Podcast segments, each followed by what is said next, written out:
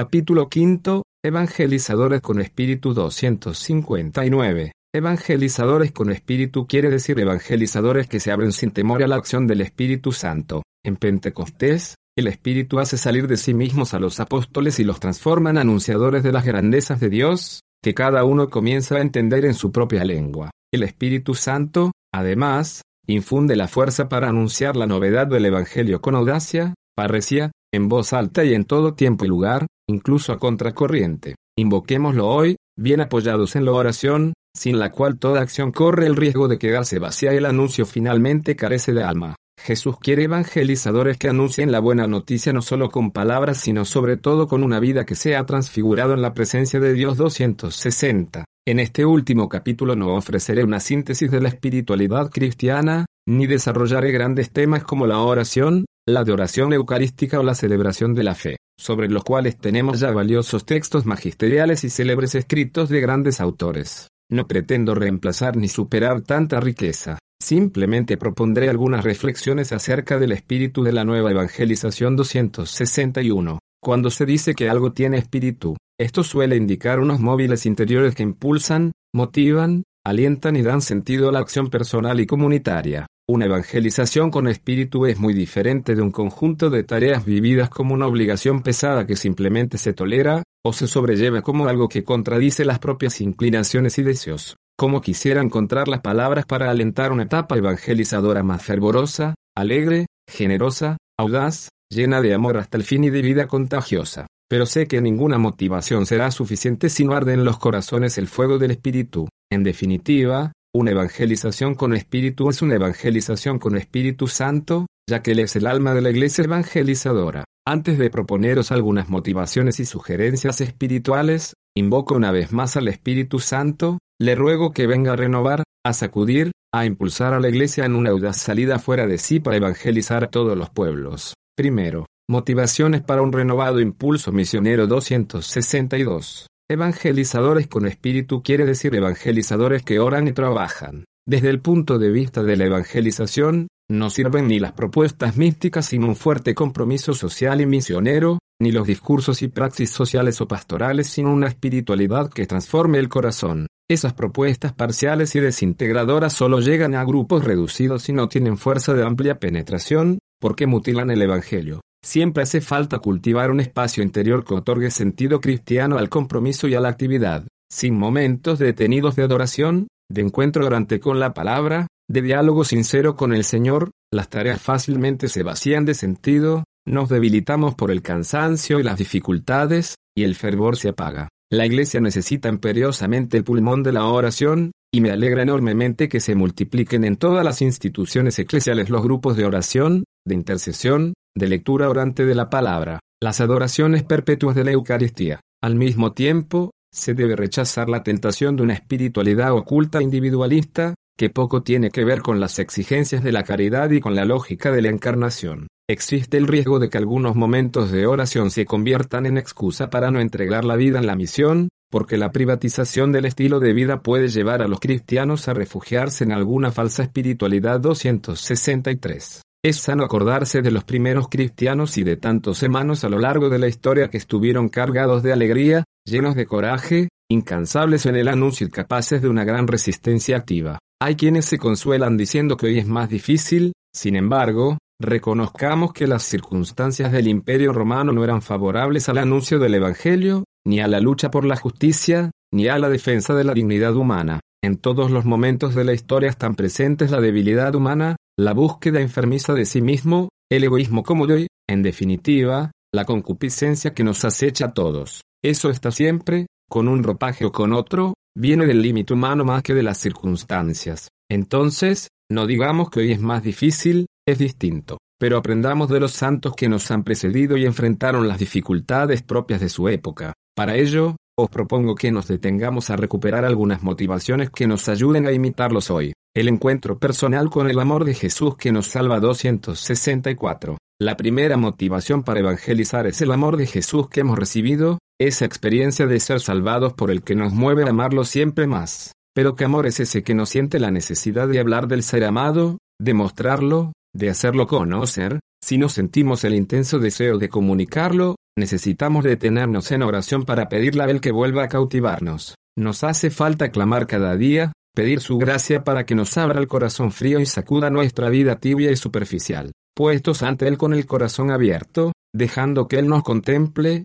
reconocemos esa mirada de amor que descubrió Natanael el día que Jesús se hizo presente. Le dijo, cuando estabas debajo de la higuera, te vi. Qué dulce es estar frente a un crucifijo, o de rodillas delante del Santísimo, y simplemente ser ante sus ojos. Cuánto bien nos hace dejar que Él vuelva a tocar nuestra existencia y nos lance a comunicar su vida nueva. Entonces, lo que ocurre es que, en definitiva, lo que hemos visto y oído es lo que anunciamos. La mejor motivación para decidirse a comunicar el Evangelio es contemplarlo con amor, es detenerse en sus páginas y leerlo con el corazón. Si lo abordamos de esa manera, su belleza nos asombra, vuelve a cautivarnos una y otra vez. Para eso urge recobrar un espíritu contemplativo, que nos permita redescubrir cada día que somos depositarios de un bien que humaniza, que ayuda a llevar una vida nueva. No hay nada mejor para transmitir a los demás 265. Toda la vida de Jesús, su forma de tratar a los pobres, sus gestos, su coherencia, su generosidad cotidiana y sencilla,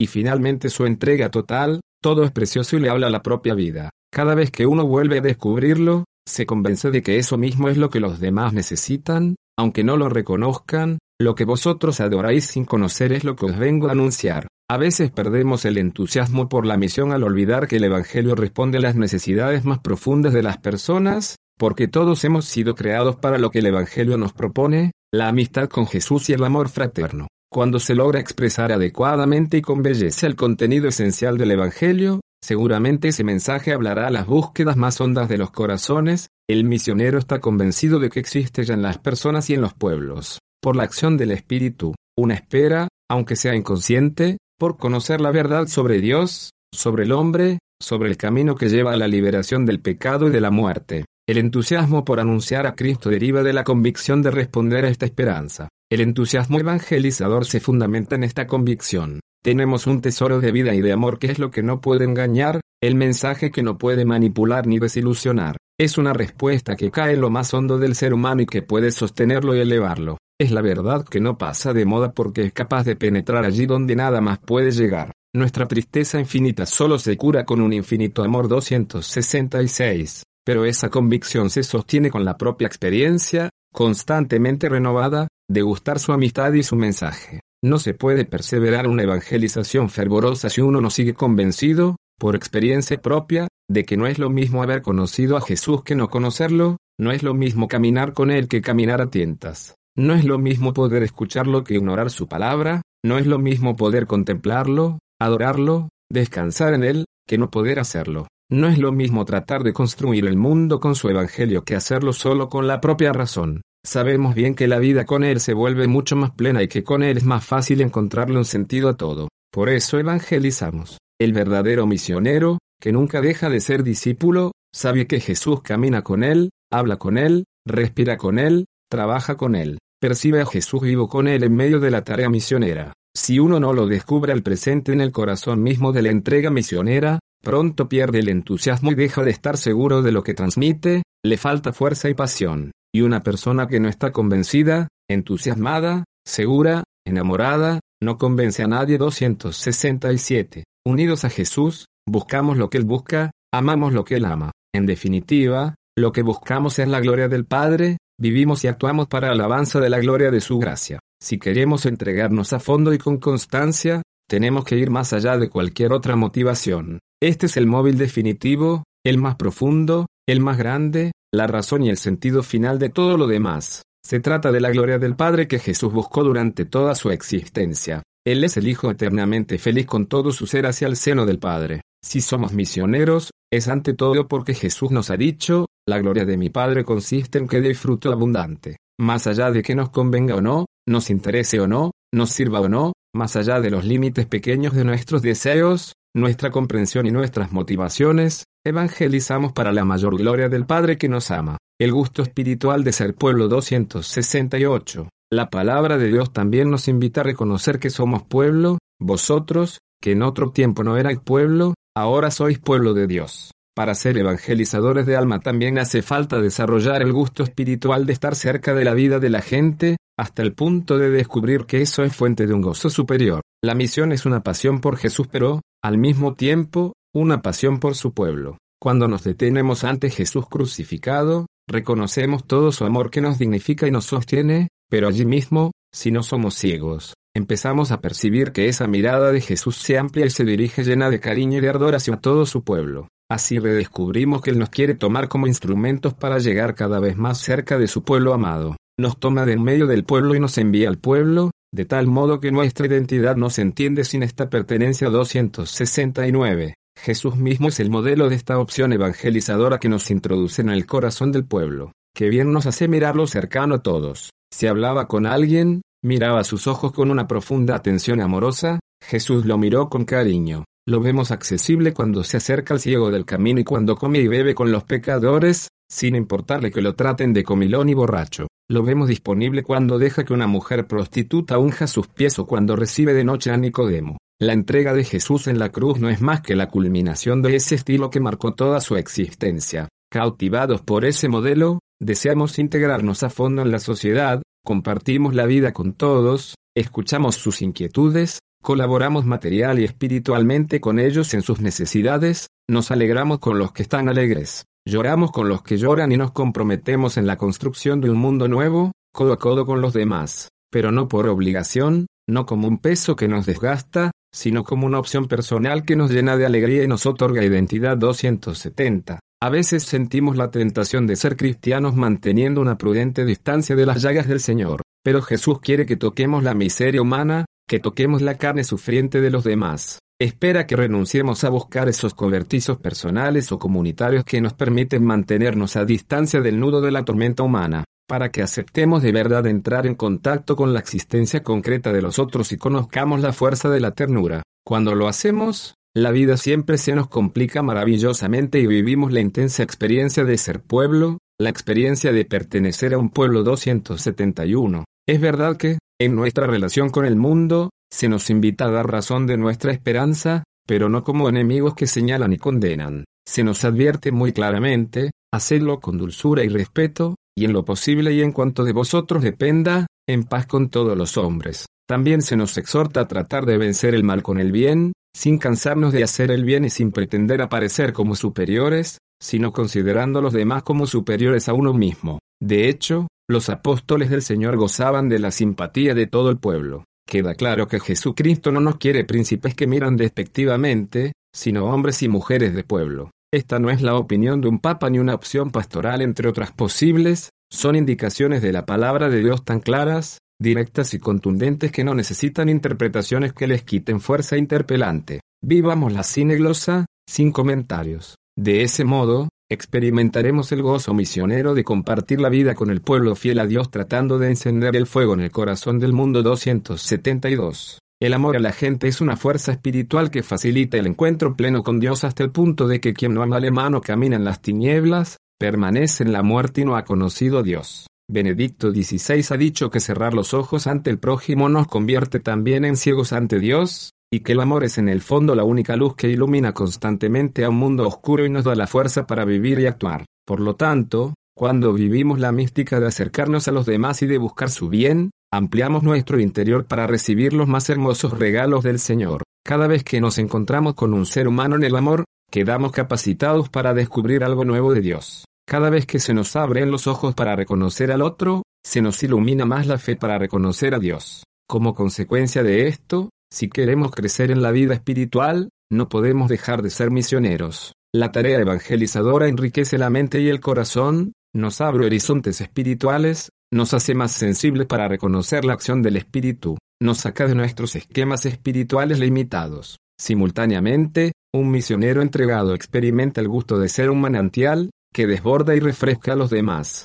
Solo puede ser misionero alguien que se sienta bien buscando el bien de los demás, deseando la felicidad de los otros. Esa apertura del corazón es fuente de felicidad, porque hay más alegría en dar que en recibir. Uno no vive mejor si escapa de los demás, si se esconde, si se niega a compartir, si se resiste a dar, si se encierra en la comodidad. Eso no es más que un lento suicidio 273. La misión en el corazón del pueblo no es una parte de mi vida, o un adorno que me puedo quitar, no es un apéndice o un momento más de la existencia. Es algo que yo no puedo arrancar de mi ser si no quiero destruirme. Yo soy una misión en esta tierra, y para eso estoy en este mundo. Hay que reconocerse a sí mismo como marcado a fuego por esa misión de iluminar, bendecir, vivificar, levantar, sanar, liberar. Allí aparece la enfermera de alma, el docente de alma, el político de alma, esos que han decidido a fondo ser con los demás y para los demás. Pero si uno separa la tarea por una parte y la propia privacidad por otra, todo se vuelve gris y estará permanentemente buscando reconocimientos o defendiendo sus propias necesidades. Dejará de ser pueblo 274. Para compartir la vida con la gente y entregarnos generosamente, necesitamos reconocer también que cada persona es digna de nuestra entrega, no por su aspecto físico, por sus capacidades, por su lenguaje, por su mentalidad o por las satisfacciones que nos brinde, sino porque es obra de Dios, criatura suya. Él la creó a su imagen, y refleja algo de su gloria. Todo ser humano es objeto de la ternura infinita del Señor, y Él mismo habita en su vida. Jesucristo dio su preciosa sangre en la cruz por esa persona. Más allá de toda apariencia, cada uno es inmensamente sagrado y merece nuestro cariño y nuestra entrega. Por ello, si logro ayudar a una sola persona a vivir mejor, eso ya justifica la entrega de mi vida. Es lindo ser pueblo fiel de Dios. Y alcanzamos plenitud cuando rompemos las paredes y el corazón se nos llena de rostros y de nombres. La acción misteriosa del resucitado y de su espíritu 275. En el capítulo segundo reflexionábamos sobre esa falta de espiritualidad profunda que se traduce en el pesimismo, el fatalismo, la desconfianza. Algunas personas no se entregan a la misión, pues creen que nada puede cambiar y entonces para ellos es inútil esforzarse. Piensan así, ¿para qué me voy a privar de mis comodidades y placeres si no voy a ver ningún resultado importante? Con esa actitud se vuelve imposible ser misioneros. Tal actitud es precisamente una excusa maligna para quedarse encerrados en la comodidad, la flojera, la tristeza insatisfecha, el vacío egoísta. Se trata de una actitud autodestructiva porque el hombre no puede vivir sin esperanza, su vida, condenada a la insignificancia, se volvería insoportable. Si pensamos que las cosas no van a cambiar, recordemos que Jesucristo ha triunfado sobre el pecado y la muerte y está lleno de poder. Jesucristo verdaderamente vive. De otro modo, si Cristo no resucitó, nuestra predicación está vacía. El Evangelio nos relata que cuando los primeros discípulos salieron a predicar, el Señor colaboraba con ellos y confirmaba la palabra. Eso también sucede hoy. Se nos invita a descubrirlo,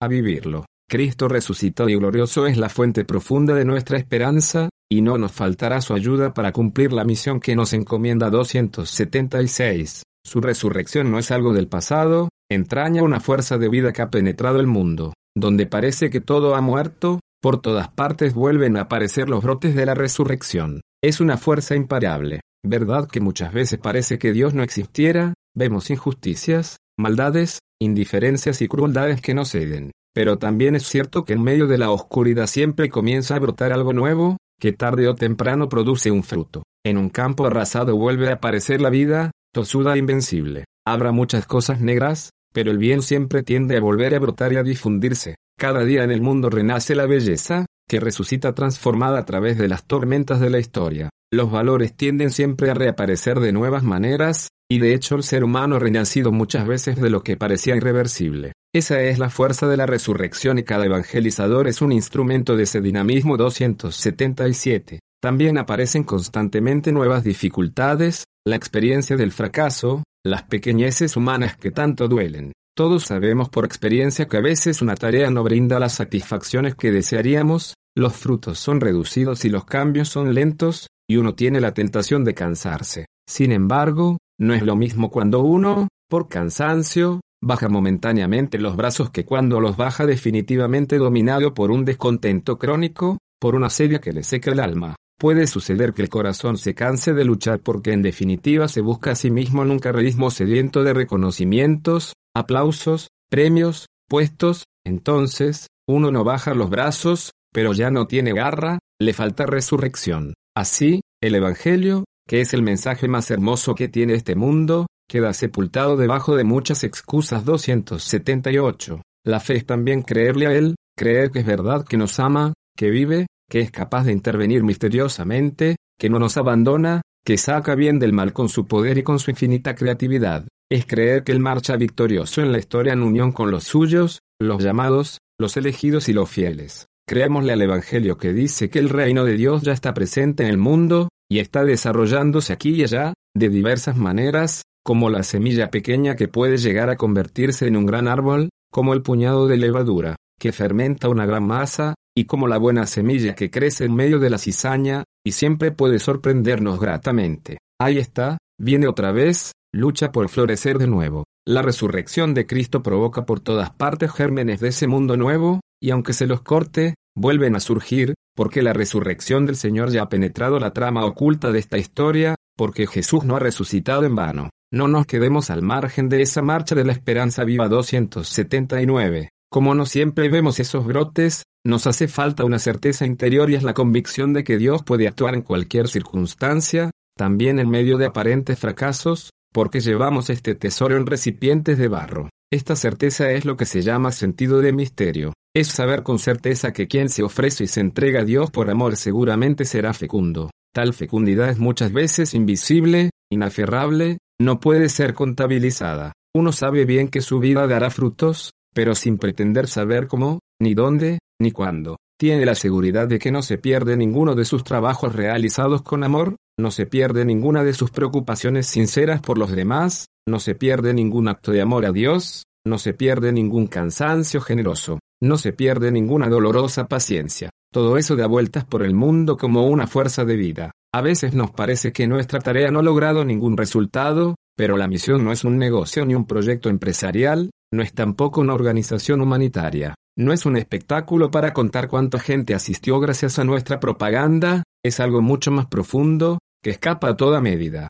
Quizás el Señor toma nuestra entrega para derramar bendiciones en otro lugar del mundo donde nosotros nunca iremos. El Espíritu Santo obra como quiere, cuando quiere y donde quiere, nosotros nos entregamos pero sin pretender ver resultados llamativos. Solo sabemos que nuestra entrega es necesaria. Aprendamos a descansar en la ternura de los brazos del Padre en medio de la entrega creativa y generosa. Sigamos adelante, démoslo todo, pero dejemos que sea el quien haga fecundos nuestros esfuerzos como a él le parezca 280. Para mantener vivo el ardor misionero hace falta una decidida confianza en el Espíritu Santo, porque Él viene en ayuda de nuestra debilidad. Pero esa confianza generosa tiene que alimentarse y para eso necesitamos invocarlo constantemente. Él puede sanar todo lo que nos debilita en el empeño misionero. Es verdad que esta confianza en lo invisible puede producirnos cierto vértigo, es como sumergirse en un mar donde no sabemos qué vamos a encontrar. Yo mismo lo experimenté tantas veces, pero no hay mayor libertad que la de dejarse llevar por el espíritu,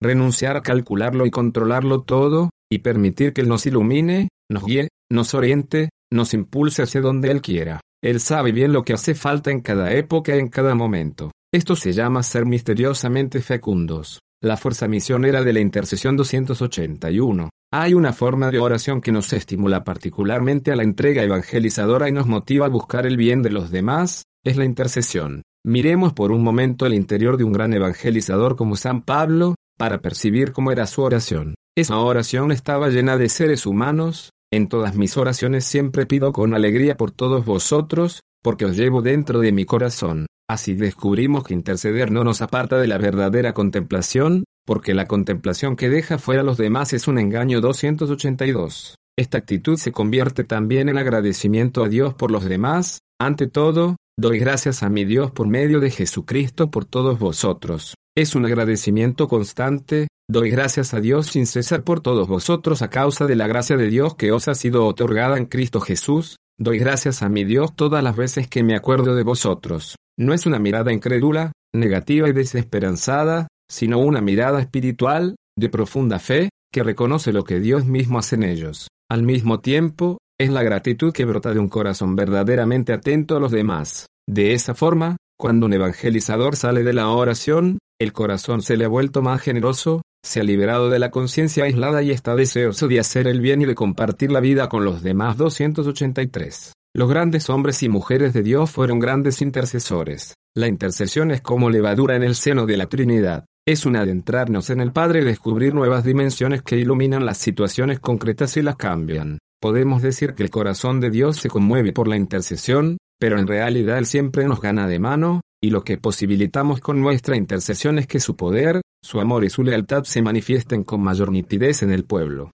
Segundo, María, la madre de la evangelización 284. con el Espíritu Santo, en medio del pueblo siempre está María. Ella reunió a los discípulos para invocarlo, y así hizo posible la explosión misionera que se produjo en Pentecostés. Ella es la madre de la iglesia evangelizadora y sin ella no terminamos de comprender el espíritu de la nueva evangelización. El regalo de Jesús a su pueblo 285. En la cruz, cuando Cristo sufría en su carne el dramático encuentro entre el pecado del mundo y la misericordia divina, pudo ver a sus pies la consoladora presencia de la madre y del amigo. En ese crucial instante, antes de dar por consumado a la obra que el Padre le había encargado, Jesús le dijo a María, Mujer, ahí tienes a tu hijo. Luego le dijo al amigo amado, ahí tienes a tu madre. Estas palabras de Jesús al borde de la muerte no expresan primeramente una preocupación piadosa hacia su madre, sino que son más bien una fórmula de revelación que manifiesta el misterio de una especial misión salvífica. Jesús nos dejaba a su madre como madre nuestra. Solo después de hacer esto Jesús pudo sentir que todo está cumplido. Al pie de la cruz, en la hora suprema de la nueva creación, Cristo nos lleva a María. Él nos lleva a ella, porque no quiere que caminemos sin una madre, y el pueblo lee en esa imagen materna todos los misterios del Evangelio. Al Señor no le agrada que falte a su iglesia el icono femenino. Ella, que lo engendró con tanta fe, también acompaña al resto de sus hijos, los que guardan los mandamientos de Dios y mantienen el testimonio de Jesús. La íntima conexión entre María, la iglesia y cada fiel, en cuanto que, de diversas maneras, engendran a Cristo, ha sido bellamente expresada por el Beato Isaac de Estela, en las escrituras divinamente inspiradas. Lo que se entiende en general de la Iglesia, Virgen y Madre, se entiende en particular de la Virgen María. También se puede decir que cada alma fiel es esposa del Verbo de Dios, Madre de Cristo, hija hermana, Virgen y Madre fecunda. Cristo permaneció nueve meses en el seno de María, permanecerá en el tabernáculo de la fe de la Iglesia hasta la consumación de los siglos, y en el conocimiento y en el amor del alma fiel por los siglos de los siglos 286. María es la que sabe transformar una cueva de animales en la casa de Jesús, con unos pobres pañales y una montaña de ternura. Ella es la esclavita del Padre que se estremece en la alabanza. Ella es la amiga siempre atenta para que no falte el vino en nuestras vidas. Ella es la del corazón abierto por la espada, que comprende todas las penas. Como madre de todos, es signo de esperanza para los pueblos que sufren dolores de parto hasta que brote la justicia. Ella es la misionera que se acerca a nosotros para acompañarnos por la vida, abriendo los corazones a la fe con su cariño materno. Como una verdadera madre, ella camina con nosotros, lucha con nosotros, y derrama incesantemente la cercanía del amor de Dios. A través de las distintas advocaciones marianas, ligadas generalmente a los santuarios, comparte las historias de cada pueblo que ha recibido el Evangelio, y entra a formar parte de su identidad histórica. Muchos padres cristianos piden el bautismo para sus hijos en un santuario mariano, con lo cual manifiestan la fe en la acción maternal de María que engendra nuevos hijos para Dios. Es allí, en los santuarios, donde puede percibirse como María reúne a su alrededor a los hijos que peregrinan con mucho esfuerzo para mirarla y dejarse mirar por ella. Allí encuentran la fuerza de Dios para sobrellevar los sufrimientos y cansancios de la vida. Como a San Juan Diego, María les da la caricia de su consuelo maternal y les dice al oído, no se turbe tu corazón, no estoy yo aquí, que soy tu madre. La estrella de la nueva evangelización 287. A la Madre del Evangelio viviente le pedimos que interceda para que esta invitación a una nueva etapa evangelizadora sea acogida por toda la comunidad eclesial. Ella es la mujer de fe, que vive y camina en la fe, y su excepcional peregrinación de la fe representa un punto de referencia constante para la Iglesia. Ella se dejó conducir por el Espíritu, en un itinerario de fe, hacia un destino de servicio y fecundidad. Nosotros hoy fijamos en ella la mirada, para que nos ayude a anunciar a todos el mensaje de salvación, y para que los nuevos discípulos se conviertan en agentes evangelizadores. En esta peregrinación evangelizadora no faltan las etapas de aridez, ocultamiento, y hasta cierta fatiga, como la que vivió María en los años de Nazaret, mientras Jesús crecía, este es el comienzo del Evangelio, o sea de la buena y agradable nueva. No es difícil, pues, notar en este inicio una particular fatiga del corazón, unido a una especie de noche de la fe usando una expresión de San Juan de la Cruz, como un velo a través del cual hay que acercarse al invisible y vivir en intimidad con el misterio, pues de este modo María, durante muchos años, permaneció en intimidad con el misterio de su Hijo, y avanzaba en su itinerario de fe 288. Hay un estilo mariano en la actividad evangelizadora de la Iglesia, porque cada vez que miramos a María volvemos a creer en lo revolucionario de la ternura y del cariño. En ella vemos que la humildad y la ternura no son virtudes de los débiles sino de los fuertes, que no necesitan maltratar a otros para sentirse importantes. Mirándola descubrimos que la misma que alababa a Dios porque derribó de su trono a los poderosos y despidió vacíos a los ricos es la que pone calidez de hogar en nuestra búsqueda de justicia. Es también la que conserva cuidadosamente todas las cosas meditándolas en su corazón. María sabe reconocer las huellas del Espíritu de Dios en los grandes acontecimientos y también en aquellos que parecen imperceptibles. Es contemplativa del misterio de Dios en el mundo, en la historia y en la vida cotidiana de cada uno y de todos. Es la mujer orante y trabajadora en Nazaret, y también es Nuestra Señora de la Prontitud, la que sale de su pueblo para auxiliar a los demás sin demora. Esta dinámica de justicia y ternura, de contemplar y caminar hacia los demás, es lo que hace de ella un modelo eclesial para la evangelización. Le rogamos que con su oración maternal nos ayude para que la Iglesia llegue a ser una casa para muchos, una madre para todos los pueblos, y haga posible el nacimiento de un mundo nuevo. Es el resucitado quien nos dice, con una potencia que nos llena de inmensa confianza y de firmísima esperanza, yo hago nuevas todas las cosas.